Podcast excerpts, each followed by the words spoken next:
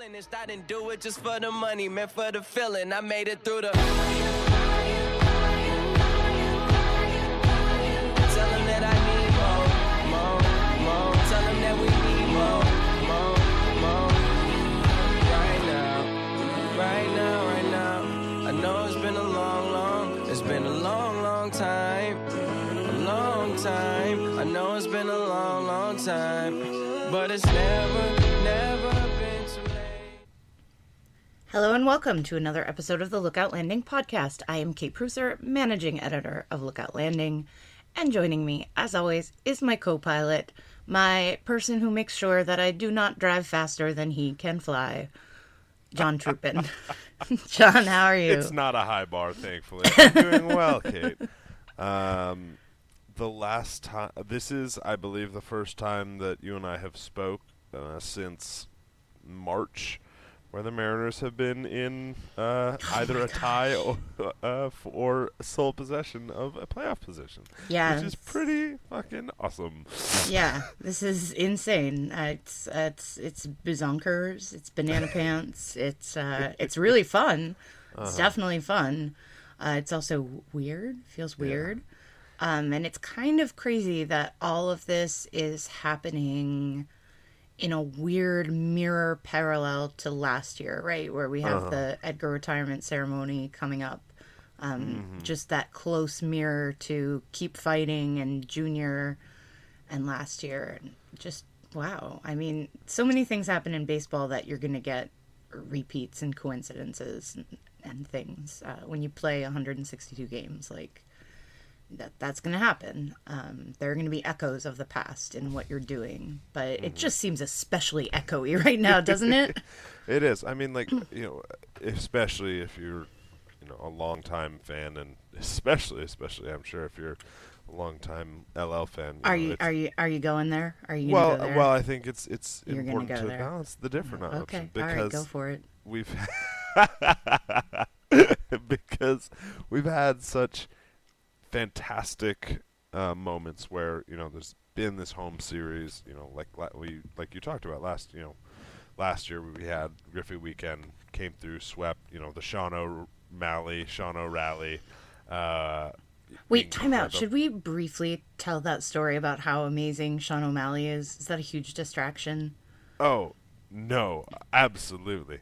Okay, okay. So John and I were in Tacoma um, this past Tuesday. Mm-hmm. Yeah, it was Tuesday we were there. Tuesday. Um, and we're told this great story about Sean O'Malley, wherein there's a kid, there's a bunch of kids who hang out outside of the Rainiers games, and they're autograph hounds, and they collect every player's autograph. And mm-hmm. one kid in particular had kind of a rough home life and uh, had amassed over the years this great collection, and it really mattered to him. Mm. And, and, uh, and go ahead. He sort of had become, you know, recognized like a pet, to the point. Yeah. like sort a, of. But, well, it, like you know, the, the, the Rainiers sort of had a relationship with the kid, and they'd let him come into games, uh, you know, and, and hang out for free to some degree. So he was, he not only was he outside the stadium, but he'd sort of developed, you know, he was in the stadium a lot as well. Right. So, um, tragedy strikes and his house burns down, and he loses all of this memorabilia he's collected over the years. And Forrest Snow, who some of you will remember as being a Mar- Mariners minor leaguer, I think he's in the Brewers system now. Yeah, Brewers, because he was in th- with the Sky Sox when the Rainiers played him. Um, Forrest Snow, U W grad, great guy. And Sean O'Malley went around and collected a bunch of stuff Uh, from all the players that they could, and just gave him this huge cart full of memorabilia. Mm-hmm. And then when O'Malley was called up to the bigs, he sent a limo to Tacoma to collect this kid and his girlfriend, and brought yeah, them up like to a young high school kid. Yeah, at this point. Yeah, like a well, like in senior high, in his or, later years of high yes, school, I think. Nice. But yeah, yeah. So collected him. Whisked him off to Safeco, like, uh, was it Diamond Club Diamond tickets? Club tickets? Diamond Club tickets. Uh, gave him a bunch of signed stuff from that, mm-hmm. um, and just really kind of made him... Took him out just, to dinner afterwards. Yes, dinner, that's right. Um, and then sent him back to Tacoma in said limo again. So yeah, didn't just leave him on the streets of, of Seattle, because that's the kind of guy. If if you if you weren't sold on Sean O'Malley before the ending of this story, let's yeah. let's make that clear, that he did ensure safe passage for him back to Tacoma. Yeah. Um, so anyway, those kinds of things are what makes Sean O'Malley. If if you're a Sean O'Malley fan, I hope that this serves to kind of confirm why he is just the greatest. Yes. So, um, you know, it was the Sean O'Reilly weekend. Yes. You know, the the, the catch, the, right? You know, the catch. Um, was that the catch? No, because no. he, he had the go-ahead homer. That was it. Um, and then ah, I'm trying to remember. Wow. I mean, it was it was a spectacular series of, of games, essentially, and, and led into, you know, after that sweep, then led into sweeping Detroit, and sort of really led to the, you know, almost playoff push that the M's had last year. Um, and the, you know, month and a half of really uh, honest to goodness, exciting, check the standings every day, check yeah. the scores every day, because it's worthwhile kind of baseball. Um, so that was, you know, that was last year. And that, you know, the trade-off, of course, is, you know, we've had big series where it's very well, you know, hyped and very, you know, it's exciting, the team's in contention, and they've flopped. And, you know, people point to the Blue Jays series last year, which is, you know, sort of a, a very frustrating, deflating series. Mm-hmm. Um, you know, I believe one that made you actually, made one of our staff writers, Zach Gotti, actually cry. He, it was a confluence of factors, but yeah, it was not. Yeah, a good alcohol scene. was involved, it, it was and falling not, down some stairs. Yeah, there it was a real falling down the stairs in front of a a gaggle of Blue Jays fans who proceeded to laugh hysterically about it. Just a very unfortunate situation, and I doesn't that just kind of capture the whole image? That uh, if there's a symbol. If you wrote it in a book, your editor would reject that as too heavy-handed a symbol for what was going on there. Uh, well, I've been waiting for you to say the word, the magic word of the... the... Um, yes, yeah, so, I mean, folks remember Lollapalooza very well, and... You know, how did it get that name, Lollapalooza? Uh, so, I mean, it was an official... So that was, this was in the time frame where you were you were. I was in Philly. In Philly yeah, right? I missed all of this. Okay, so in fairness, I was a bit. I I wasn't quite as finger to the pulse on on this one as others, um, since I was in seventh grade, eighth grade, um, but. that sorry, that's for all of our listeners over age thirty. That anguished howl of existential despair is going out to you. But it was it was an official team um, team uh, promotion. Uh, it was not just granted that by the by fans. It was Lollapalooza, sponsored by the Mariners.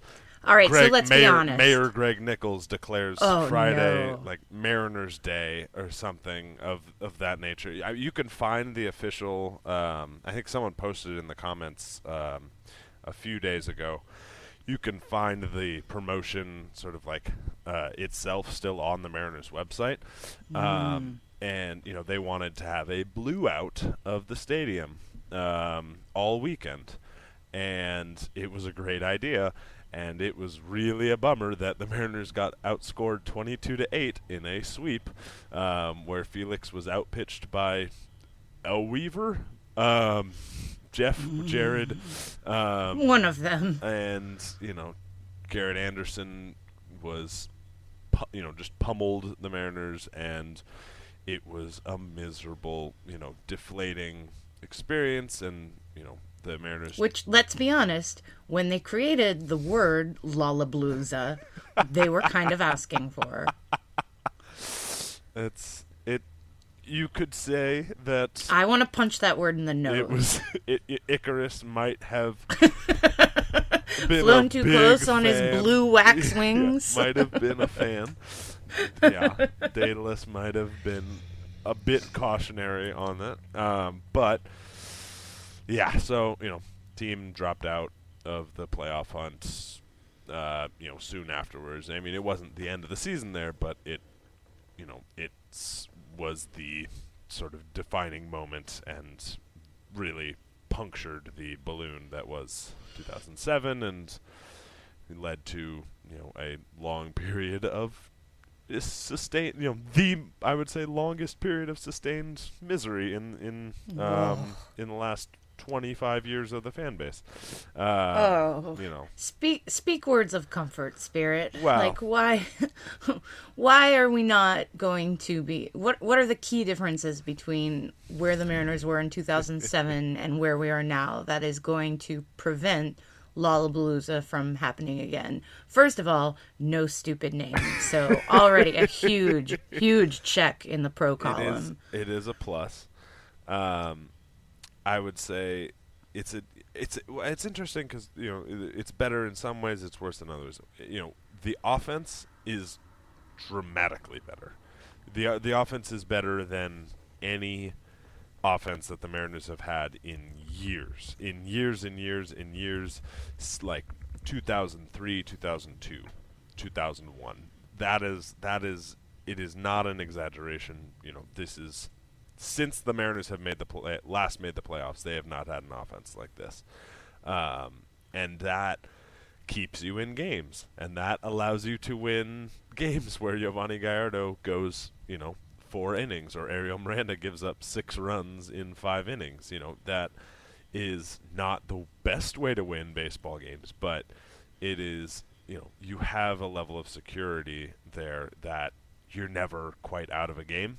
And, you know, we felt that a little bit in twenty fourteen when we first had, you know, Cano, and it was like, oh, we have a hitter. Um, and, you know, twenty fifteen obviously didn't work out, but it was still that sense of, well, a lot of things are falling apart here, but at least the offense is there. And now, you know, twenty sixteen, the offense was there if they hit homers. And this year, the offense is there. Mm-hmm. They don't have to hit homers. They can hit homers, but they can, you know, there are, you know, a number of ways they can hurt you, and the defense can save you, and the bullpen looks like if you just give them anything, they can handle it. If you just... Which is weird. That's a weird sentence to say right, right now mm-hmm. here in August. Mm-hmm. That is not a sentence we would have said in May. Right. Right. But it is what, I guess, you know, I... if you're relying on a bullpen, you're in a dangerous state, you know, going into the season. But the best case scenario of this team was a team that had a mediocre rotation, had very good offense, had exceptional defense, and had a really strong bullpen.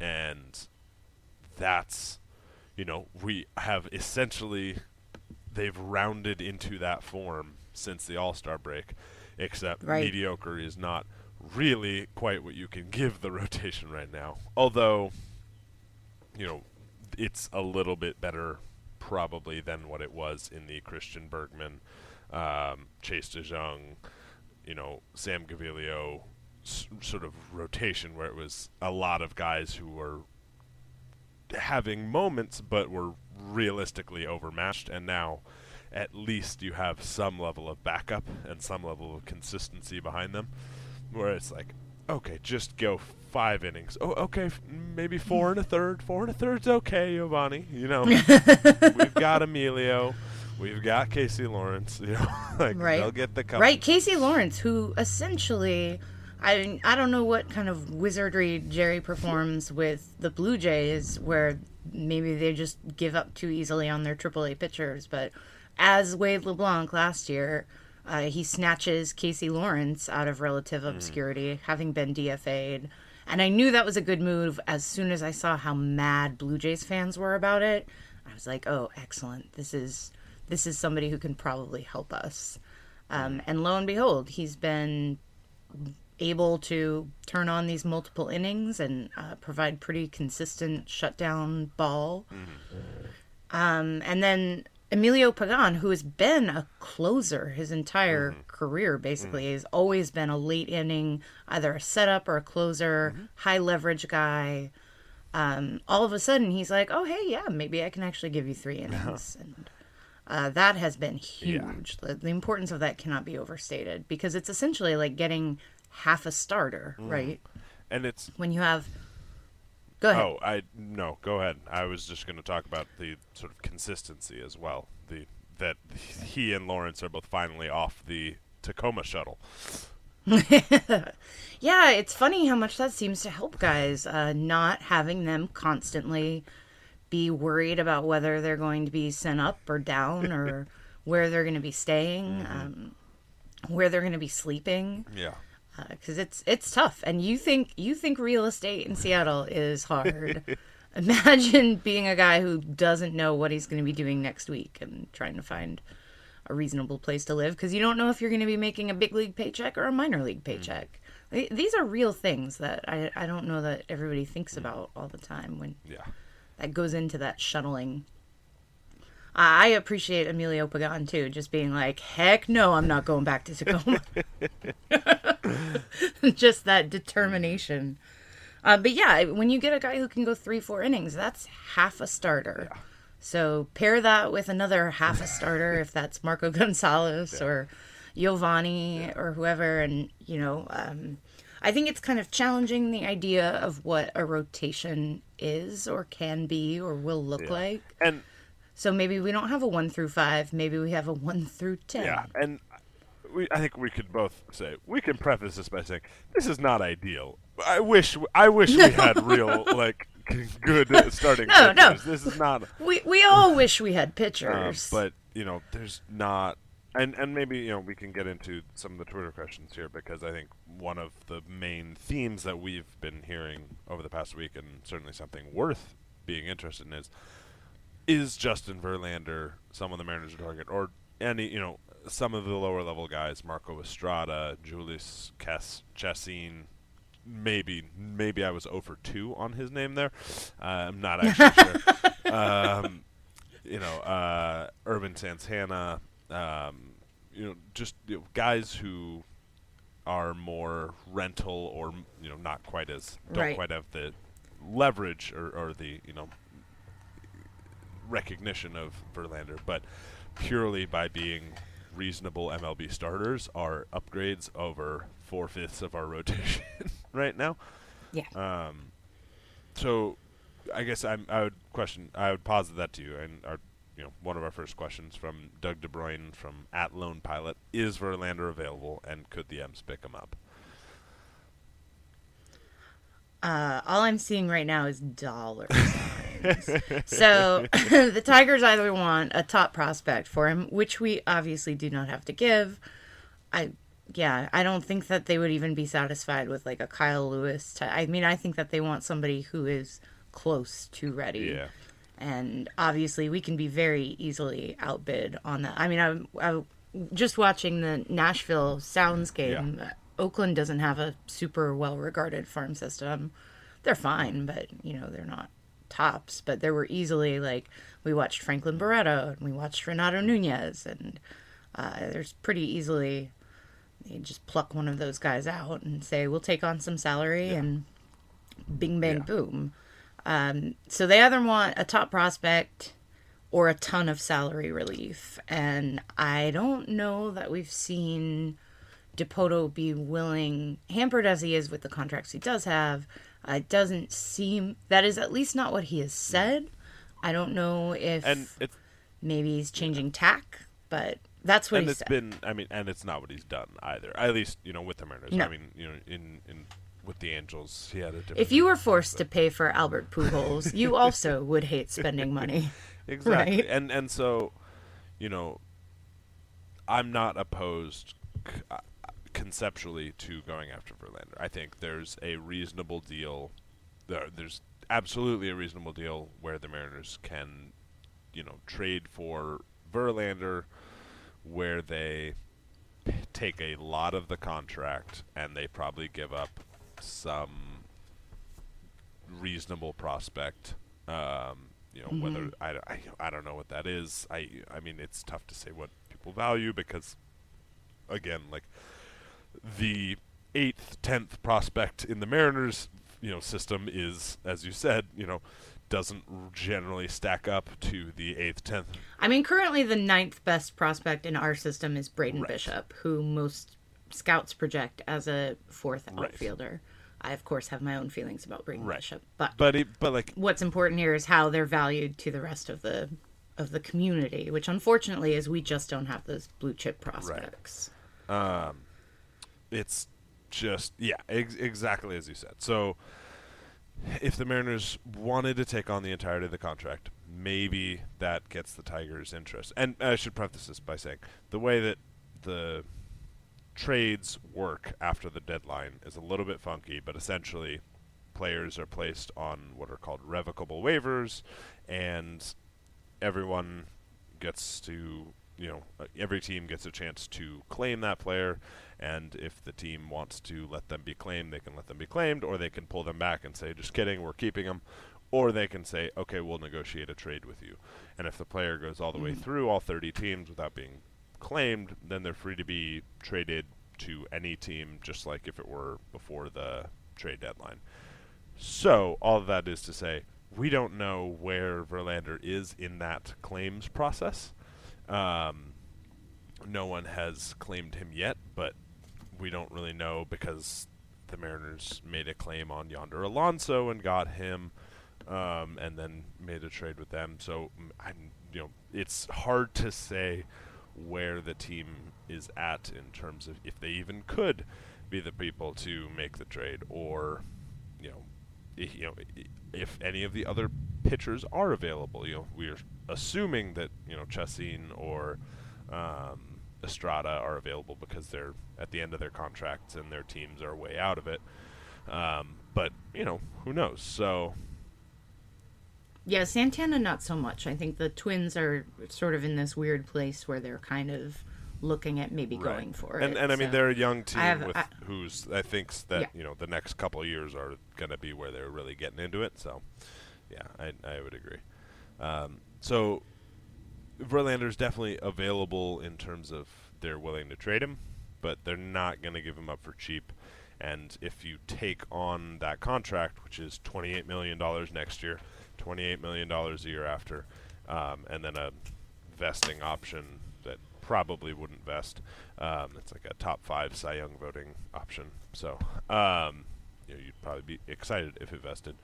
Um, it's just not going to be a It's it's going to severely limit the team's flexibility in free agency next year, which is going to be really important since they need probably not just one starting pitcher, but two or yeah. three. um, and that's, you know, they're cutting, they're going to cut twenty-six million dollars, losing Gallardo and Iwakuma. You're then putting all of that into a new guy who's in his mid-thirties who's good, you know, better than Iwakuma or Gallardo, but still that's just one guy. But, um, and who is only going to be good for so much right. more time. I mean, Verlander is fine this year, yeah. but he potentially looks a lot less fine next exactly. year and is very and, expensive. And so. our, our barometer for what is fine... The Mariners' barometer for what can be fine versus what like should be viewed as fine is also so out of whack because we've had nothing. like we've had nah. James Paxton, and then we've had no one who's been approaching like what would be league average. So there's just been uh, the most extreme, essentially, experiences, which makes it tough. So, John, if we were to put this on a continuum where uh, the far side is impossible, right, and then the other side is inevitable, mm-hmm. and then we have maybe, like, possible, like, there's a chance mm-hmm. it could happen, but it's unlikely, and there's likely, then there's probable, like, where would you put that on that spectrum of Verlander I would move? Say, like, in a... It's not it's impossible. Not, it's not impossible. I would put it in, like, a five to ten percent range. And, yeah. And I think I it's agree. a reasonable thing for fans to want, but I don't. Th- I think there are enough factors in the way, some of which are even completely out of the team's control, that it's just not likely. I would dub it highly unlikely, and I very much look forward to waking up at seven a.m. tomorrow to the news that we have sent away the entire Tacoma Rainiers. Just there's no one there anymore. We have traded the entire body of them I, as They've a team. Slowly been disappearing, right? Like, Chase DeJarno sent down. Sam Gaviglio was pulled after seventy uh, pitches. Like, I like they have three starting Yeah, I'm pitches. still trying to figure that I mean, one out. He was just like, I, well, we we don't need to get too into that. But, yeah, it there. Tacoma has three starting pitchers right now, and they're just doing two bullpen yeah. days a week, which is like, yeah. that's bonkers. And, like... that's just really strange to do. And, like, I guess, like, yeah, there's, like, only a couple weeks left of your season, but, like... And yeah, they're, they're out, out of it, it but, too. like, I don't know. Like, you need those pitchers. like, uh, the... Uh, everyone is a long reliever. Everyone is a long reliever. Good so job. Be, be, everyone's Jerry is so desperate to find his all, Davinsky. You all get your diplomas. Congratulations. You're a Davinsky, and you're yes. a Davinsky, and you're a Davinsky. And Sam Gaviglio's like, but I don't want to be a Davinsky. Too bad. seventy pitches, you're done. um. So, yeah, I, I think that's correct. I think that's fair. Um, highly unlikely. Um, relatedly to the to the rotation uh, and elder statesman who could possibly improve it, uh, William Lofton at W Loft ninety-six asks, if Kuma came back, would there be much of a chance that he is better than what we already have? Um, I'm inclined to say no. No. Um, which is a bummer because I really like Hisashi Iwakuma and I want him to be good at baseball still. Um, and also the Mariners could really use Hisashi Iwakuma being good at baseball still. But Hisashi Iwakuma probably is not good at baseball still. Um, yeah. yeah. Unfor- unfortunately. Yeah. Um, and that if he was able to come out, come back is so, so huge. I think there is something... You know, he's just tried stuff and been shut down and tried stuff yeah. and been shut down. And I, it just sounds, I think even if you can clear th- that hurdle, yeah, there's there's a question. I don't know if how bad he looked this year was due to the injury and that making him ineffective. But it is really hard for me to look at him and see anything that is better right now than uh, Marco Gonzalez yeah. or Andrew Moore or, or Rass. Right. I mean, exactly. Like, the start of this year, we saw Iwakuma, and if Iwakuma is that, if that's healthy Iwakuma, then absolutely not. Like, there's a chance yeah. that that wasn't healthy Iwakuma, and that he could come back and be healthier, but you, you, you can't put your... That goes on to that, there, there's that spectrum yes. again, and yes. I think we Bring have to maybe out, put boys. that one down. I, th- I think we're going to have to put that one down as it's not yeah. impossible yeah. that he is actually was actually hurt and is still probably maybe a good pitcher under all of that. But I would definitely put the likelihood of that way, way close to the impossible mm-hmm. side. Uh, it is, in this case, highly, highly, highly likely that Hisashi Iwakuma is, yeah. is maybe done. It is a very I'm so sorry thing. to say that. Um, okay. Let, yes, can we move we can. on to something? Uh, let's see. Um, let's go to uh, another question about players that have been added who are slightly more exciting. Um, from okay. Jack McKean here, from A K A at Captain Jack Haddock um, on Twitter. With Yonder Alonso coming on board, what does the future hold for Danny Valencia? I sure hope that it holds a bunch more Danny Valencia uh, revenge tour, two-run home runs. You are not going to take uh, my job. Uh, you know, pry that from my cold, dead fingers, et cetera. Because um, uh, I enjoy that version of Danny yeah, Valencia very much. There, so. I mean, if you if you're not familiar with the Alonso Valencia story, they're like best friends. Like they grew up together in Miami. Um, they played baseball together. They played in uh, Oakland last year together. Um, yeah, they are both, both Cuban. Cuban. They, even though Danny describes himself as a Juban, part Jewish, part Cuban. It's absolutely. like a thing. I looked it I, up. I don't so. doubt it. Um, and I don't doubt Danny Valencia doing that.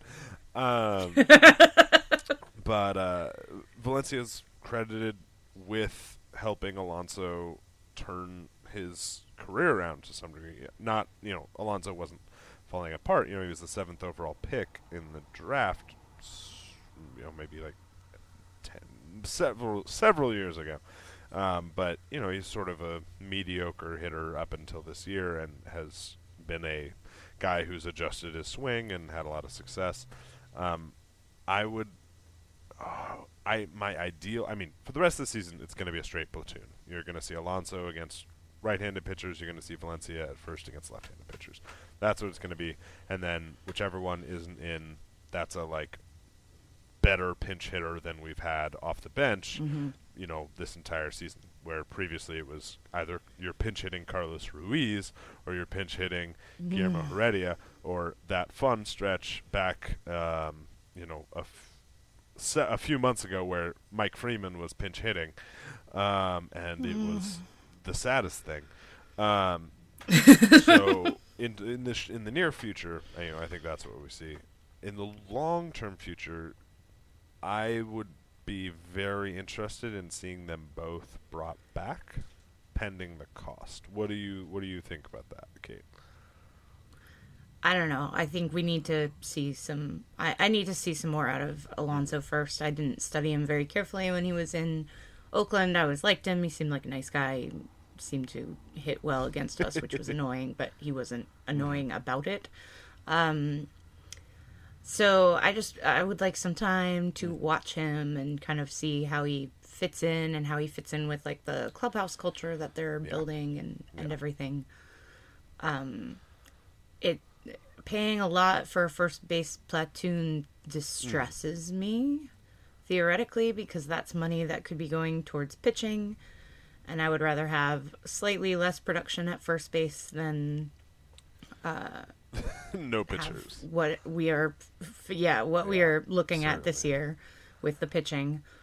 Um, so I don't know. It would it would have to come down to what they would, yeah. what kind of deals could be yeah. worked out with. In them. Theory, it is a good fit in terms of Valencia is one of the best hitters in the league against lefties, and Alonso is the same against righties. And um, you know, if you have stretches where maybe next year Nelson Cruz is hurt again, uh, you know, Alonso's a capable D H, and when everyone's healthy, you know, Valencia, one of the things that was exciting about Valencia initially when we signed him, or when we traded for him rather, was, yeah, he can play first base, but, like, you know, he's mainly played third base and, you know, left field and right field, and it's not like you want to stick him out there all the time, but you can give Kyle Seager a day off. You can give, you know, right. you know, you can mix and match in later innings with your defense and, you know, and pinch hitting more flexibly when you have Danny Valencia coming off the bench sometimes, or you have another reasonable hitter.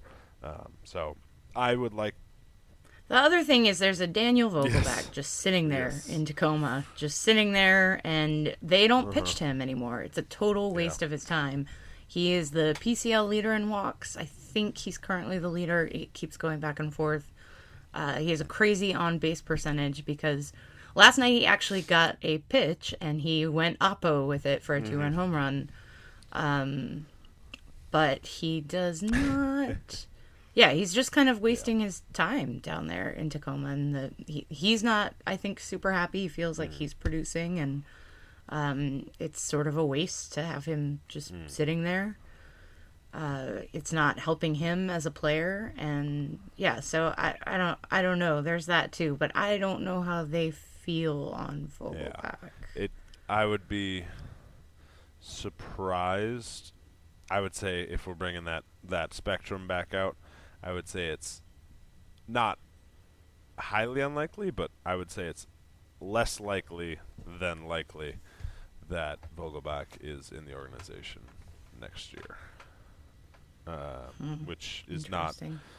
Yeah, I, I mean, it, it's possible, but uh, I don't know. It, it seems like a, a long shot. And you know, I mean, maybe they bring Valencia back. Maybe they think Vogelbach can handle lefties and righties, but they have not.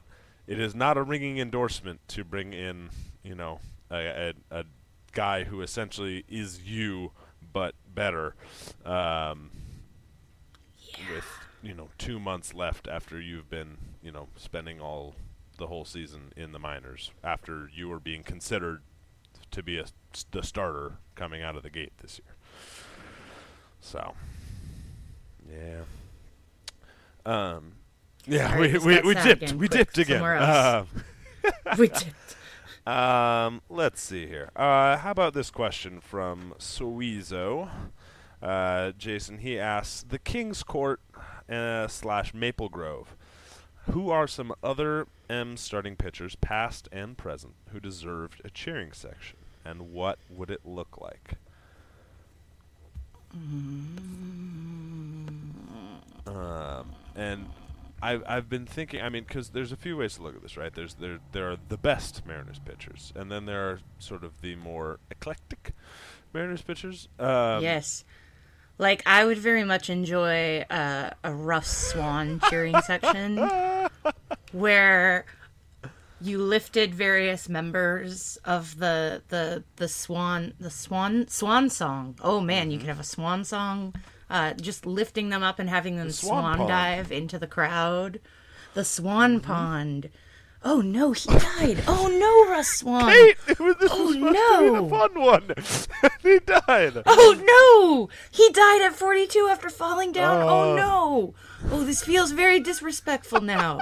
oh. Oh man! How did we? How did we I, do this? How did we go so wrong? I, I mean, I was just trying to think back. Swan was I. Swan was my. Um, you know, that was my era uh-huh. of. I used to sort of get him and Bill Swift uh-huh. confused because Swa. Sure. Um. Okay, so let me let me Good. just pivot quickly to Bill Good. Swift. Bill Swift. Uh. Uh. The Bill Sw- the Swifties. uh. The the. Well, I just typed I just typed Bail Bill Swift here, into man. Google, and the first thing that comes up is Bill Swift obituary. So no, no, I no, it's a different one. Maybe. Okay. Jeez. Oh goodness. Whew. No, he is, I believe, still hanging out in Portland, Maine. Um, let's see. I mean, it's not a bad place to hang uh, out. I would be interested to see, uh, like. a clock-themed section for Jamie Moyer, just like some like a bunch of like hourglass-themed stuff, or just like, like the desert, the Moyer, like mm-hmm. Moyer's desert, and like the sands of time. Like I, I don't know. I, I Kate, have you ever been to Bongos? Um, okay, no, so Bongos no. is a Cuban uh, slash sort of Caribbean restaurant. Uh, it's on Aurora, uh, it's on or ninety-nine, I guess, before it becomes Aurora, up by Green Lake, and um, it is it's sort of unassuming looking. Pl- well, it's a it's very assuming actually if from the outside, assuming in a potentially negative way, um, in that I just thought it had been graffitied, um, and that it was an unmarked lot that just someone like had written Bongos on the front for a while uh, until I went around the other side and realized that the wooden fencing that they had set up all the way around um, was actually so that they could hold in the gigantic sand pit that they had for their entire outdoor area. Uh, and on the inside, they had painted like tropical scenes so that people could sit out in their like beach chairs in the sand and eat their Cuban food and feel like it wasn't Seattle um, while they ate, which is, it's that fantastic. Sounds delightful. Full endorsement of Bongos are, uh, Full, you know, Lookout Landing's number one longest-standing sponsor, Bongos, uh, a taste you can trust. Um, no, but uh, I think the idea of flooding, or I guess not flooding, but sanding like a corner of the of, or a whole section, and just like setting up beach chairs for people uh, sounds awesome. Mm-hmm. Mm-hmm. Um, and I would thoroughly endorse it. Uh, so if if Jamie and his slow-mo change up, uh, I think he's his his he is a pitching epitome of sort of beach life, island time, uh, and the slowing mm-hmm, end of time. Mm-hmm. So. Uh, there, there was a way to go really negative with that, and I think I think you did a you made a nice job. You did a nice job. I was gonna suggest everyone be like moving in slow mo. Well, I I thought about that, but like that's just not. A, I mean, it is, is about the fan experience as more than anything, and I don't really. I think that'd be fun for like an inning, and then like you can't bring kids to the slow mo zone. Um, like they're not gonna. They might be entertained for like fifteen minutes, and then they're just gonna be like bouncing around. So. Wait, you're saying like island time and no children? No. I sign me up. We can see. We'll we'll see how this works. Yeah. I want to go Big to there. Old drinks with pine, drinks out of pineapples only. Um, yeah. Well, let's. Uh, Kevin Martinez. We'll we'll get. In, we'll be in touch. Uh. If Ryan Weber ever comes back, I would enjoy a Disney Channel themed section for Absolutely. Kid pitcher Ryan oh, Weber. Goodness. Our poor young young man. I, I believe he's he's back doing some rehab at last, but I don't know what he's. Yeah. Is he? Oh. It's time for my uh, Ryan Weber photo essay where I isolate every picture of him. Celebrating with the team, yes. Pictures of him from the dugout. Yeah. You know, every time there's a walk-off, I'm like, yeah. Who's that? Oh, that's Ryan Weber. Getting oh, okay, hurt good in for your you. One game and then getting to just hang yeah, out at, at the major, major league, league level, level for the rest of the year. Just, just mm-hmm. draw that check. Nicely done. Nicely done, young man. Um, all right. Let's see. Uh, our next question comes from uh, Connor Donovan at Kenner Doleman on Twitter. Um, and I guess Suizo actually added on to that, so we'll, we'll uh, make it a two-parter. Um, will Ian Miller get a look next year, um, and or do you think Miller will get a look in a James Jones type role once the rosters expand in September? Ooh, um... Well, you have seen Ian Miller in pro. You know I have been on yes. the Ian Miller bandwagon mm-hmm. for quite some time. Um, just from watching like the grainy uh, images of him, because I would go to isolate something, and in one frame he would be in the frame, and in the next frame he was out. Uh, like he had already made his jump and was gone, standing on first base, and then just nowhere to be found. Um, so the, seeing the speed play live and in person is compelling, pretty fun.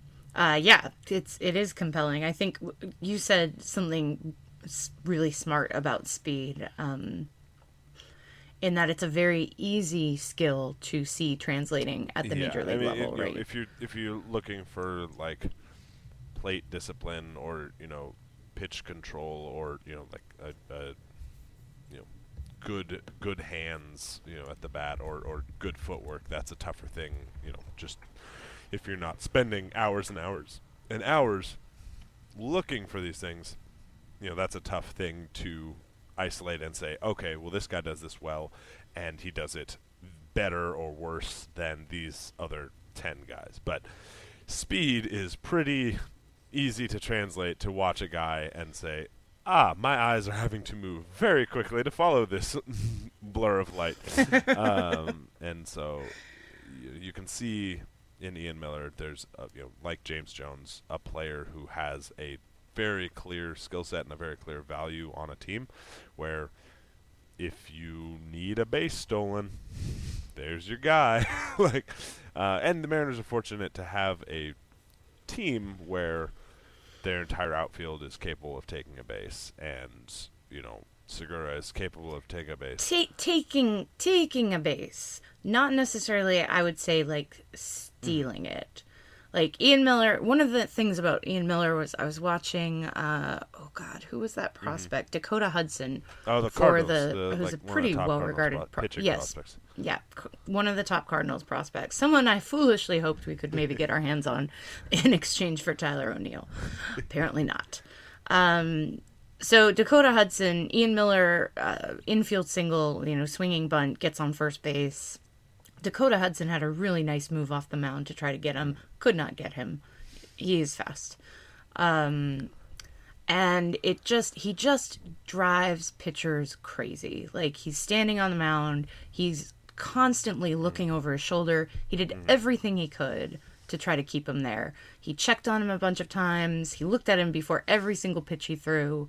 Um, he was just constant. He knew it was a late game. It was tied. He knew Ian Miller was going to try to steal that base. Everyone in the stadium knew Ian Miller was going to try to steal the base.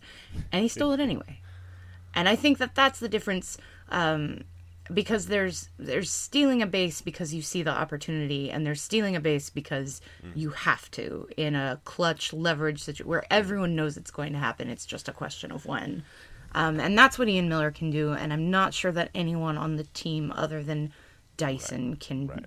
do that yeah. for the Mariners right now. And I admit, to my heart seizes up every time I see Segura run. I, I'm okay watching him run. It's when he slides is when it it's is, the slide. Yeah, yeah, yeah. Okay, let's let's yeah. let's be clear. It's the sliding. Oh my God, I love Angie Bunting so much because it just it obviously drives her nuts when he so she cannot. She's like, Gene, I love you, but please fix your slide. So to bring it around, I think that he gets a call up because yeah. you know, You're you're probably not you're not putting Ian Miller on your playoff roster, if a playoff roster is something that we actually have to contemplate. But um, he is someone who. But can yes, he help you get yeah, there? You know, that's someone yes. who, you know, he's capable defensively, and if you need a base, that's you you need a base in late innings. You put that you put him in, you get that base, and you get, you know. Yeah. You, you know, he is a slight increase in win probability every time he's put on base, and that's a valuable person to have on your bench. So, uh, yeah. One thing that I and I wrote about this a little too is um, it's not just that he has the speed, but I have seen him, and I don't know if this would happen at the major league level too, but I've seen it happen at Double A, and now it's happening at Triple A. Um, he forces good baseball players to do foolish, silly, uh-huh. dumb things, uh, like overthrow, like airmail their pickoff throw to first base because they're so concerned with him. Uh, catchers airmail throws into center field because they're so worried about trying to get him and maybe pick him off yeah. and nail him on that base. And that's something we see with um, Dyson. I mean, like we, I've seen, we've seen a yes, number of destructive plays where it's like everyone in the stadium knows he's going, and it doesn't matter. And, you know, the catcher's doing everything they can. Ball's not even close. Dyson maybe even gets an extra base. Um, yeah. You know, and I, you know, I, it's not that I, like, am going to doubt it. It's just I don't know if Miller is as fast as Dyson or, or as good of a... Oh, Mil- I think Miller's uh, as fast and, as and Dyson. I think it's, yeah. I, I would I would say he's about about on that same level. So it's, you know, the... the value this year is going to be there, and I think we'll see him. I think it will be fun because um, he's not going to get in much. He may not even have a single at-bat, um, but he will probably have an effect on games, and that's worth having. So, um, mm-hmm. All right, let's see. Uh, our next question... Miller's speed score on Fangraphs is an eight point four. um, yeah. Uh, let's see. Let's From uh, oh, are you looking up Dyson's? Okay.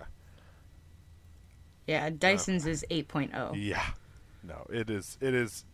I hope beyond just that. I think it's a worthwhile thing. I hope that he does get called up because, you know, you and I have.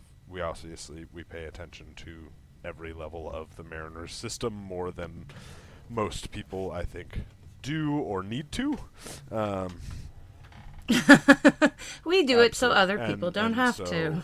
It's it's one of the most fun things to watch in the system, especially in a system where there are not the that many high ceiling prospects. So you kind of have to, you know, when you find something fun.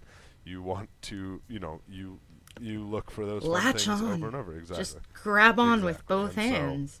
So Miller's, you know, definitely got he has he has an M L B skill, and that should be uh, on the roster this September.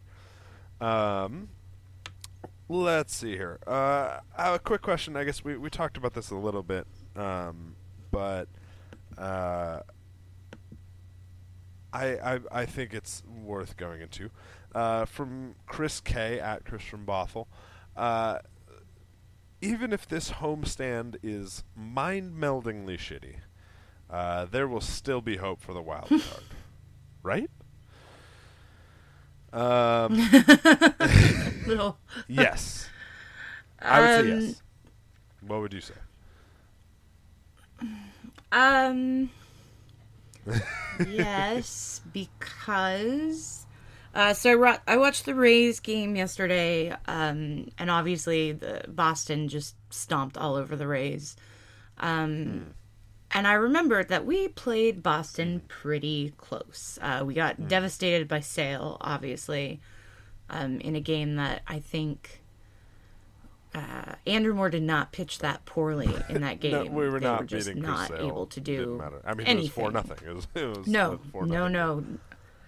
Yeah, it was not exactly an, an yeah. So, uh, the the non Chris Sale parts of the Red Sox that we saw, I mean, we've battled them and we fought them, and it looked to me like a better effort than if you're going to consider the Red Sox, who I'm not even sure are they the class of, yeah, of that division.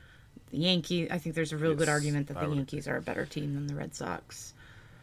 Um, so. Just looking at how they looked as a team, I I feel hopeful about our ability to get past mm. the Rays. I feel less hopeful about the Royals, which is incredibly annoying.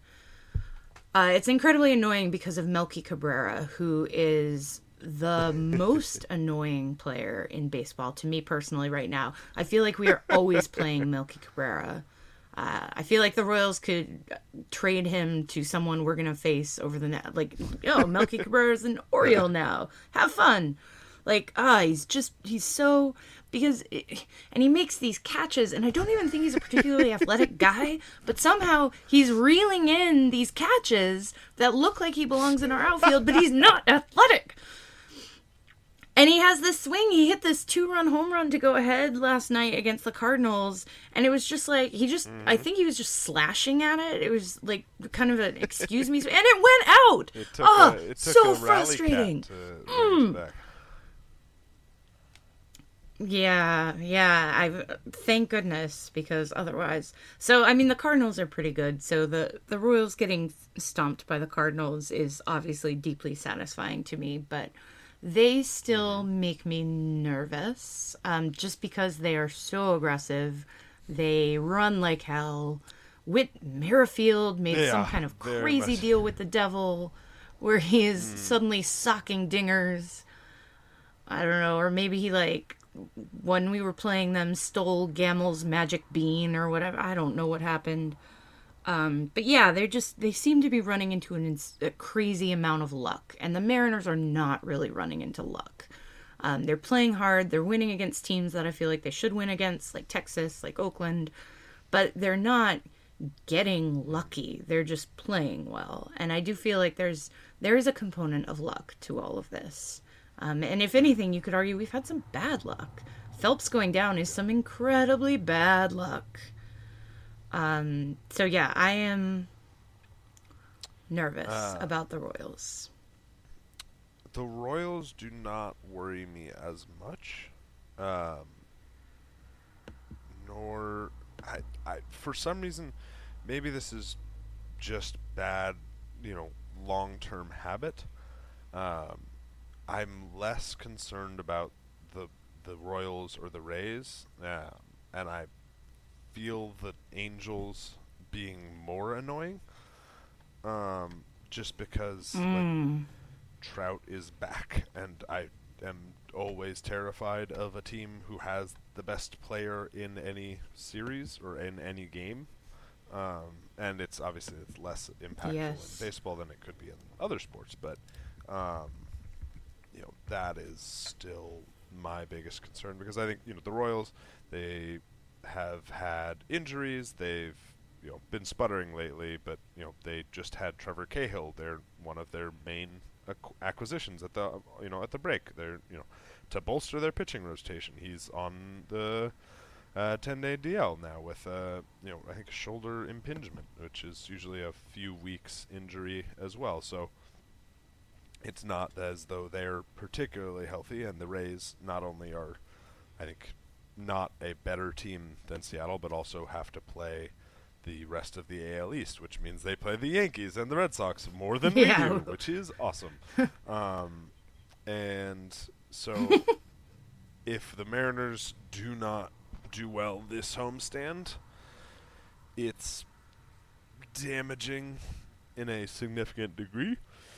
Um, it doesn't mean they're out of it, but it means, you know, right now, if you ask me if, I mean, it's not more likely that they make the playoffs than that they do, or than that they don't, but I think that the Mariners are the team most likely, one of the two most likely teams to win the wild card right now.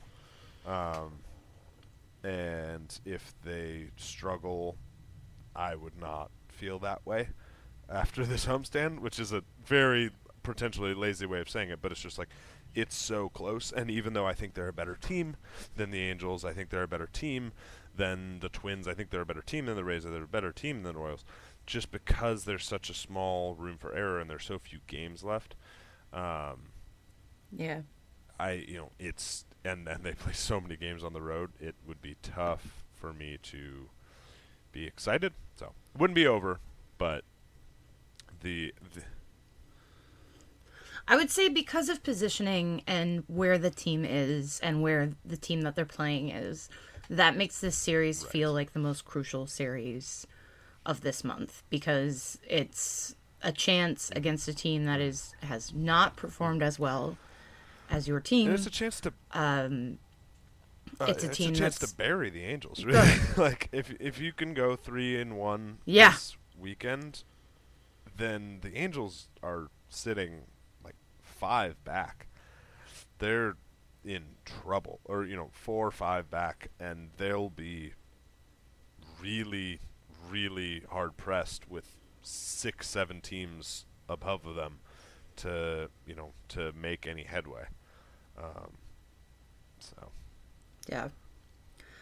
Um, here's why I'm not as worried about the The Angels. Um, obviously, Mike Trout, Mike Trout, Mike Trout, Mike Trout. Um, Andrelton Simmons, when will his magic bean wither and die? Uh. It's incredibly annoying that he's been so good. Um, but, you know, these, these uh, Calhoun is not having an especially good year. Uh, he still whops some dingers. Um, right. He's got second most on the team with thirteen. Trailing Mike Trout by ten. Uh, uh, wait, how many does Pujols have? Pujols, Pujols I feel like Pujols has the dingers Pujols. and also has the the very bad at baseballs. Okay. Oh yeah, Pujols yeah. has seventeen, so he's actually third on the team um, in home runs. Yeah. Uh, that's not a ton of home mm. runs for the third most on your team, thirteen. Um. There's just a lot. Uh, there's there are a lot of guys who are there are guys who are overperforming, like Simmons, um, but then there are guys who are underperforming. Oh, and Escobar's overperforming, which of course is annoying to me because I can't stand him. Um, but then there there are guys who are just like C J yeah. Cron, just fell he, fell he down a hole this year. I don't know what happened to been him. Able to get it right. And their their pitching has been potentially even more snake bitten yeah. than ours. Mm-hmm. So that's my other point, is like, okay, not only do I feel like we maybe have the edge in lineup, I think we have the edge in defense, even as annoyingly good as Cameron uh, yes, Maybin is. Is he healthy again, by ago, the way? Naturally. Is he back? Okay, that's it. Yeah, that's Wee. annoying. Oh, great, just in time for us. Fabulous. Um, but their pitching is, I, like you said, just way worse than ours. Just much more, much more snake bit, yes. and uh, and they don't have James Paxton. Uh-huh. They don't have uh, a James Paxton. Yeah, uh, Shoemaker is out, done. right? He's um, done. Richards is, mm-hmm.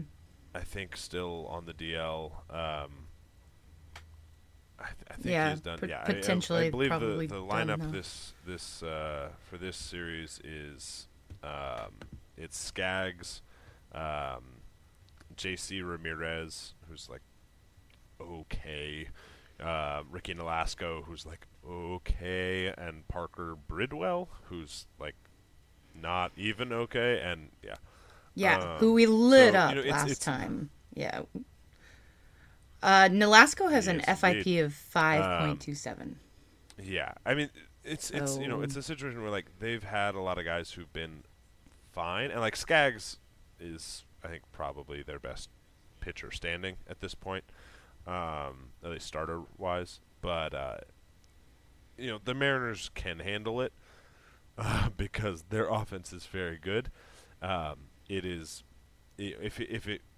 Is a matchup of these, and, and also their uh, their bullpen. The the Angels have been propped up by their bullpen, which has sort of appeared out of nowhere and is is started has been fading of late. Yeah. Um, so Petit has been yeah. their most Petit Petit and Parker effective reliever, good, right? Parker has I think fallen off a bit. Petit and um, Parker, and yeah. so you know you you, I mean you they're they're two. Similar teams, um, you know, in the sense that they've been propped up by good defense and a good bullpen um, when they've been good, and their starting pitching has been too much to overcome when they've been bad. But yeah, yeah, uh, boy, that sounds yeah. familiar. And so, I would, you know, yes, the Mariners' rotation is really rough, but they're at home. They have the better offense. They have the better defense, um, and I think at this point, even with Phelps out, they have the better, um, better bullpen. So, or at least the bullpens are comparable. So, um, it it's it's obviously scary, and in four games, anything can happen. But I think they take three out of four, and I think that's that sort of pushes them up. That gives them the, some breathing room.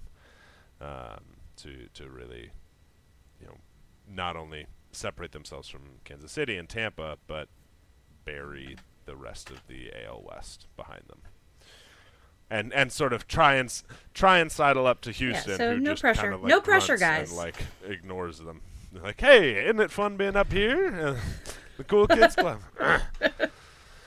It's a start. They lost to uh, the White Sox Houston a few times. Lost They're, some games. Houston's in a weird situation. I, yeah, like what the heck is? Yeah, and they have Springer back, so it's not. Their I, offense. I mean, they're still Sans Correa, but their whole starting rotation is it. No one has a starting pitcher anymore. Essentially, is where we're at. Yeah. Well, no, we have, there are no except the Mariners and James yeah. Paxton. We let us one. let us wrap him in um, bubble wrap at all times. You know, the, The Red Sox have we have one Sale and like not really anyone else that's been good because mm-hmm. Price has been weird and Purcello has fallen back to earth and uh, the Yankees have had everyone fall yeah. apart too. In Pineda's on the D L and yeah, and McHugh and McCullers I think are both hurt still. I want to say maybe McCullers is back, but. McCullers yeah. is just has been yeah. wildly well, he was on the, weirdly he's been on ineffective. And off the Essentially, I don't know what's going on with him. Don't pitch is the moral of the yeah. story. Um, or, yeah, or pitch and or pitch and pitch. Be Ryan Weber and get all the pitch money once. Peace and get to hang out with Robinson Cano and Nelson Cruz in the dugout. Step three, profit. Boy, um. So, uh, yeah, it's it's it's gonna be tough, but if they can, yeah, if they can pull it out, it'll be fantastic. If they mm-hmm. don't, it's not the end of the world, but also, you know, that it just, you know, I mean, it's back. To, it'll be back to where we were last week, where it was. I mean, yeah, they can do it. It'll just take a lot, a run that is unlikely. So, um, they have the chance to put it into their own hands. So to speak, now taken into their own hands, and you know, I would like to see them do that. Um, we let's let's do just a couple more questions here. Um, we we talked a little bit about uh, people who could be brought up, um, but I think another person uh, that we could mention, um, and we got some questions about who else could be brought up and how to allocate, you know, pitching innings um, if the starters can only make it, you know, five innings or so. Um, and right. you know, Phelps missing the next couple weeks sucks, but uh, hopefully you're going to get Shea Simmons back in the next couple weeks. Um, you know, who has been out all year, has been an, a, a very effective uh, reliever in the major leagues already. Um, you know, he's still young, but, you know, we've seen him in Tacoma, talked with him in Tacoma. He's physically where he needs to be. He's just sort of mechanically rusty. Um, and so I would expect they'll bring him up pretty soon. Um, as soon, you know, as, as soon as they can. Uh, you know, with with being cautious. Um, and then probably we'll also see some Ernesto Frieri, um, which, yeah. Yeah, pitched yeah. pretty and, effectively you know, not, last night for Tacoma. You know, he's been a good pitcher in the past. He's not spectacular. I think his, you know, his main issue is control because, I mean, it's a guy who throws mid nineties, pushes upper nineties, Um, but has had, you know, currently, you know, this year has had a higher walk rate than strikeout rate, and, you know, has lived in, you know, has right. made a living striking out a ton of people and making up for how many people he walks. Um, so if he's able to do a little bit of that, then you see it. But, you know, I think you, you probably just have to survive with a little bit of overuse of long relievers and the rest of yes oh uh, wait yes. I'm sorry, I want to I want to throw Dan Altavilla's name into this uh because since he went back to Tacoma uh post All-Star break, so around the beginning of July, he's pitched mm-hmm. eleven innings and has allowed no runs, um ten walks, so the walks is still something that he's but, needing and, and to get and, under yeah. control. But sixteen strikeouts. Like, if he's just um, and a, if he's just not giving up as many homers, like you can handle the walks because they're just not getting cashed in. Yeah. Yeah. So he's um yeah. he got bitten by that fairly badly mm-hmm. earlier in the season at both, and when he came to Tacoma too, was still having a little bit of a home run problem, um but since July sixth, when he gave up a home run, has not given up one, uh, despite playing in some pretty wacky parks like Albuquerque and Colorado Springs. I think if you don't yeah, give up a home they, run they in Colorado name, Springs, they your, automatically your give you a medal. I'm not entirely wall, sure, but left center field. um Yes, Altavilla is a, a good point, and, and someone who I think we'll also see, because you need as many arms as you can get, and especially when you have a rotation that will only go a little bit. Yep. Yeah, you're going to need to extend it. Um, Grant mm-hmm. Bronston asks, uh, our, our own Grant Bronston, uh, what players' weekend nicknames would you give to the L L staff? Mariners coaching staff, Mariners front office. Oh, I think Mariners I, I Hall of Famers.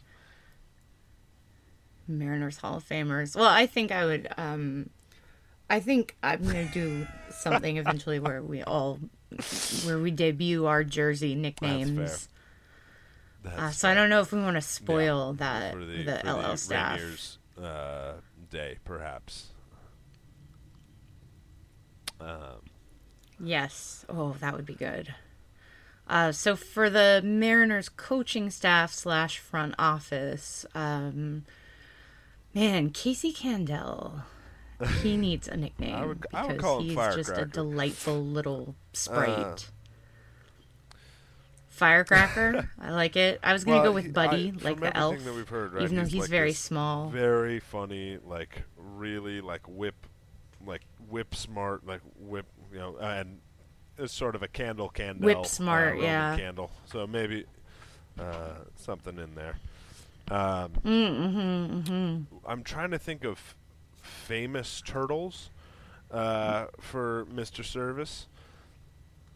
Uh, Franklin. Oh. Yes, there you go. Perfect. Um, Franklin. And, Franklin. And you had a good one for Manny Acta earlier. Oh, hashtag solid. Oh. Solid. That's how he finishes every Instagram. I have no idea what it means, but and then there would be like a picture of him smoking a cigar. He's always smoking a cigar. uh, Br- oh, nothing that references mm. Donaldson, please. Somebody suggested Swelmit Master. I mean, on most of the yeah, most of the L. Hall of Swelmit, are maybe. Pretty well established. You know, Griffey's the Kid. Uh, you know, yeah.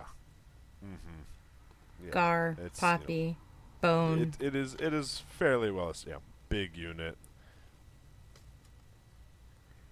It's caused a lot of reflection, though, on like what is a nickname and who you give a nickname mm. to, and what, like, you nickname things mm. that you love, right? Because you have another, or things that you care about, mm. so you have another um, way to call mm. them, or another thing, a, a special word for them, right? Um, so I can see being Ben Gamel and being like, this is hard. I'm new. I don't have one yet.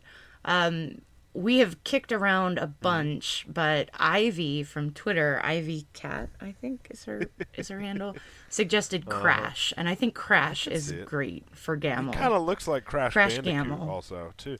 I, I think we should make this try to. Exactly. Yeah, I th- I think we could uh, make this happen. You know, I've been trying to get Benny Ball Game off the ground, but uh, I think Crash Crash is better. Do some groundwork.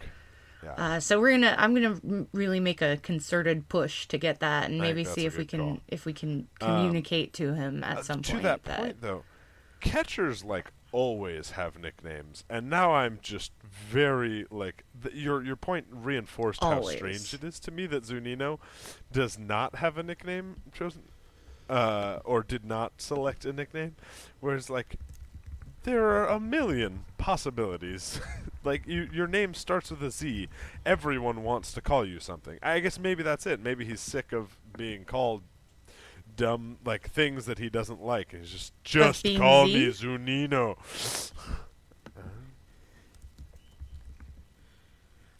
I mean, I mm. guess, but you've been with the team for like five years. Mm. Y- you yeah. should yeah. have a n- you would think. Zoo. Everybody calls you Zoo, at least.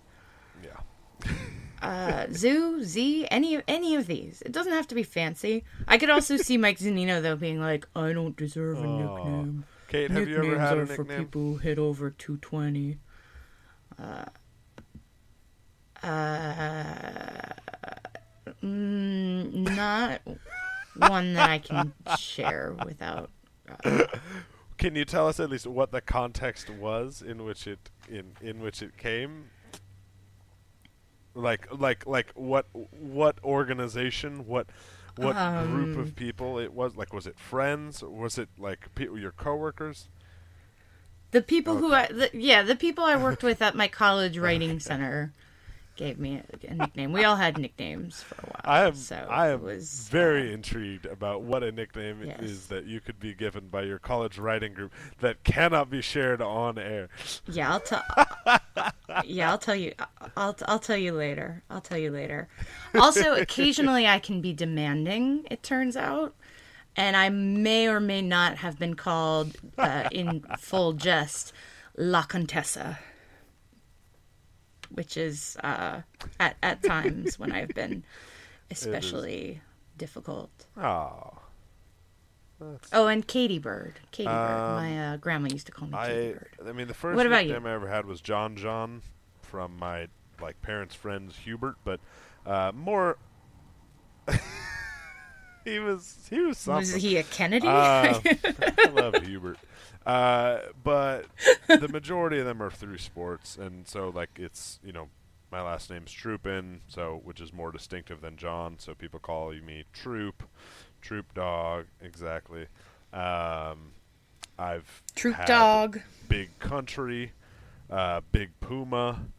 Um, yeah, I, in fact, actually, in high school, I've had I've had a bunch, but uh, in high school, my principal uh, at Garfield High School, Mister Howard, uh, discovered that my nickname was Big Country because relative to anyone else that went to Garfield High School, I was fairly country in that I like wore flannel and jeans and liked country music. Um, and so uh, he took to the name, the nickname very strongly, thought it was hilarious, and started referring to me as that exclusively whenever I would see him. Um, and that was often because I was on the student government. And that was mostly fine. And then he started introducing me at assemblies as that when I would like talk about some stuff. And that was a little less fine, but it was still okay. And then we had the fortieth anniversary of Title nine celebration. Um, that was at our school, and Patty Murray, Senator Patty Murray, um, and uh, Megan Rapinoe and a few other members of um, the Seattle Reign uh, were at our school to talk to a bunch of students, and our principal introduced me to Senator Patty Murray as Big Country Troopin', which I did not really appreciate. So nicknames can get away from you, and I have made an about face. Stick with Zunino, Mike. Uh, don't let him get you down, because that was absurd and miserable. Um, but, yes. So. I'm right now looking to see if Mike Zunino has a listed nickname on Baseball Reference, which has sort yeah, or, of or a history of sometimes putting up nicknames that do not. Mm-hmm. Yeah, like mm-hmm. Wizard for Ichiro. I have never in my life heard anyone call him. Yeah. No, there is uh, not one listed for Mike Zunino. Still time. Uh, let's see if Ben Gamble has one listed. Well, I mean, We're there's some time, but not a lot. That's fair. You know, it's it's it's All kind right. of been a while. All right, so Crash Gamble. All right, uh, our final question of the day, and, and yeah, this is essentially uh, just a question show. I, I, I don't remember if we mentioned that, but um, we got a bunch of great questions that generally fit with what we were going to talk about anyway, so we decided we would just roll with that, um, and thank you for sending those questions in. Um, this question comes from Jeff M. at two... W N S U. I don't know if that's Twonsu or what, but uh, the question is, how much do you expect to cry during Twonsu. the Edgar Martinez ceremony on Saturday? I know I will be. Um, and, and Kate, you you wrote you oh, wrote so a much, wonderful so much piece. Tear- uh, so to many open tears. Edgar Week here um, on on Monday, and to say nothing of your personal campaign. Uh, the f- fifty-seven posts, the Edgar Hall of Fame fifty-seven, fifty-seven um, posts campaign, which was remarkable, um, and and so I, I, you know, I I'm obviously very excited, but you know, I sort of grew up later in Edgar's career and, and have more nostalgia attached to him through just being a Mariners fan. So I would mo- mainly just like to hear what how how you're. feeling, what you're feeling, what your expectations are, what can you imagine what it's going to feel like for you?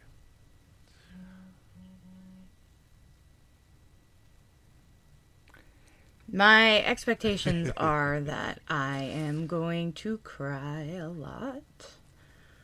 Uh, just cry and cry and cry.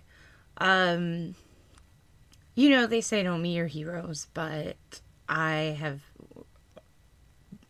never encountered any story, especially as like I kind of get closer to the team and to people who have interacted with him or known him, um and then sort of my own uh, opportunity to meet him when I was ten at like a, a sports card signing thing. Uh you know, it's just it everything the world is shitty a lot of times, right? Like, especially when you grow up and Uh, you realize in that transition, that loss of innocence from childhood, that like actually people are oftentimes craven. They are oftentimes smaller Especially than you want them to be, not bigger and better. See so much and have um, such a big profile. That Right. Um, and especially not those who are involved in things that cause you to have that high profile, like sports or uh, the movie industry or, or things where kind of the rules... I was talking to Mike Margema, the new catcher, the other day uh, at Tacoma, and he sort of said, you know, this isn't real life. Like, he is a substitute teacher during the off season. He has a pretty strong concept of what real life is and what baseball life is, and which was something I appreciated about that conversation. Uh, what a grounded, great kid. Just cannot say enough about him. Um, but Edgar, in everything that I've heard... It just, it's always fit. Like, he is who he said he was and who other people said he was. And um, that's, it's tremendously comforting, I think. And mm-hmm. things have changed so much. The world is scary, right? A lot of times. Um, and to know that the mm-hmm. same person that I, like, hero worshipped as a kid is still or at someone least admiration. Who is Maybe worthy not worship, of that but... worship. All admiration, yeah. Well, you know, it's um, and the, to have that continuity between like my earliest fandom and then this later iteration of the team.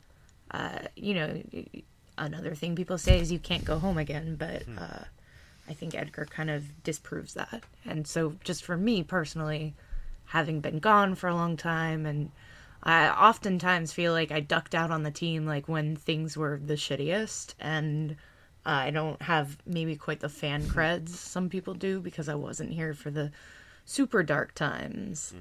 Mm. Uh, I missed the mid two thousands and the twenty tens. Um, but...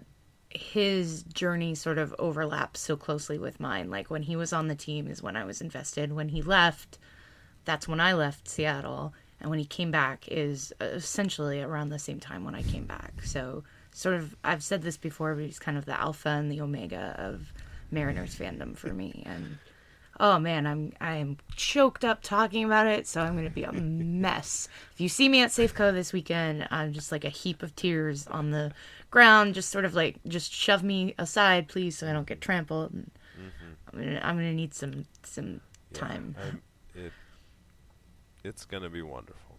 It's going to be wonderful. It's gonna be tough. It's gonna be. I, I've been to. I was at. What was it? I was at Griffey's Hall of Fame induction. Retirement or number retirement, um, and you know. Both of those were incredible, um, but it's something. I, I, Edgar Edgar has a different connection. Edgar is relatable in a way that, you know, maybe it's unfair to Griffey just because it looked so easy for Griffey, um, and Griffey, you know, always looked like the baseball demigod. Um, and it was like, of course you love Griffey, um, because yeah. who couldn't love greatness, and greatness that appeared, you know, that was came with joy. But Edgar was greatness too, and I, you know, it is it is amazing to sort of the way that uh, you know, everyone, like people who loved baseball, followed it every day, people who were fans, but were f- maybe fans through a family member, or fans through their parents, or fans through their kids, um, you know, or fans because their friends wanted, you know, were into this thing. Uh, Edgar is their favorite player nine times out of ten if they grew up in Seattle, and that's, I, you know, I don't, I don't even know what makes it so special other than that he was. You know, he looked like ev- everyone knew someone a little bit like Edgar, and it felt like you could be a little bit like Edgar too. So I'm very excited.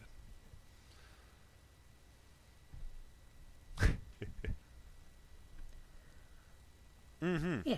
Mm-hmm. Uh, Eric Sanford just wrote a really great thing on the site too, kind of talking about how how Edgar did have that ability to pull in people who weren't Um, Yes. Maybe necessarily baseball fan. He made baseball fans out of non-baseball fans because they loved Edgar, because they loved him as a person, and just seeing him afterwards, you know, you just, when you are good, just mm-hmm. inherently good, a good person, it, it radiates, right? Like, there are some people you meet and you're just like, oh, this is, this is an, an, mm-hmm. an angel who's walking around on earth with the rest of us. Um, and I think that even, even in a pre-internet age, like even a time where we were limited to radio interviews and t- uh, articles in the newspaper and brief interviews maybe on T V, um, the goodness just shone out of him. And there was something, like you said, there was something human and relatable about him. But then he was also a little bit better. He made me want to be like a little bit kinder and a little bit, a little bit better than I was. And he continues to do that to this day. I'm very inspired by him as a person. So, yeah. um, and he was ours. You know, he was only ever a Mariner. He was ours. And I think that that, in a way, because he didn't have the just insane physical gifts that Griffey had, um, that kept him ours. And he didn't want to go, and he didn't have to go anywhere. He could just be ours forever. Well, um, I think... Edgar forever. You know, that that is uh, the final of our questions, and, and I know that we uh, we have a lot of... baseball t- upcoming, um, you know, um, what? yeah. Oh man, it's a lot of baseball. I just I need to let down. Excellent. This is I'm very yeah. stressed. I'm headed to the game tonight. Headed to sit in the Maple is, Grove. So this is the one that's exciting. Woo! it's, it's gonna be big. It's gonna be big. A lot of emotions coming up. yeah. This is I'm trying to prepare my emotions in advance, like. Uh, You know, just cushion everything in their line, everything with some very soft bedding. Um, you know, thinking a lot about how to how to practice some good self-care here, because this yes. is going to be a very emotionally, one way or the other, this is going to be an emotionally exhausting weekend. Absolutely. So and uh, let's, I'm going to take go, care of myself. In, you all um, take care of yourselves uh, as well.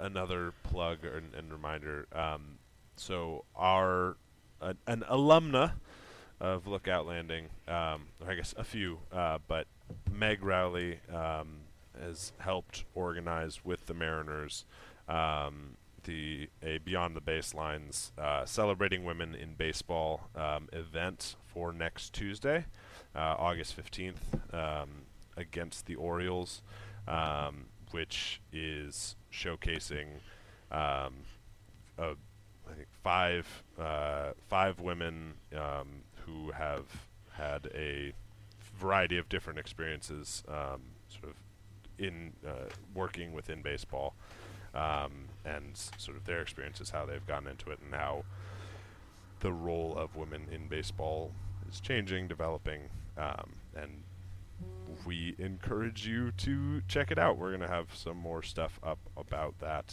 Um, we already had an interview uh, with Meg, but it's organized by Meg, by Jeff Sullivan, um, and by Kevin Martinez uh, and Colin O'Keefe. So three out of the four people who I think were sort of the driving forces of organizing this event um, are Lookout Landing uh, affiliated, which is something that is really cool. Um, even, you know, obviously it's this fantastic thing um, regardless of its origins, but it's something that gives us a little bit of extra pride. So. Um, you can buy tickets for that um, on the site. We don't need to advertise for the team necessarily, but for for this event, which is very cool. oh.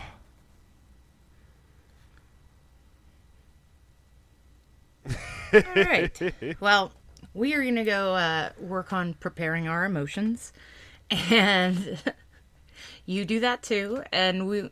Thank you, as always, for your excellent questions. Continue to send them to us. We are happy to talk about them. And we will see you all next week. Go Mariners. Resurrected. That's for me, we got one dimension. Get a dip back strapped on your back. Giving in zero grab, I'll drop your ass.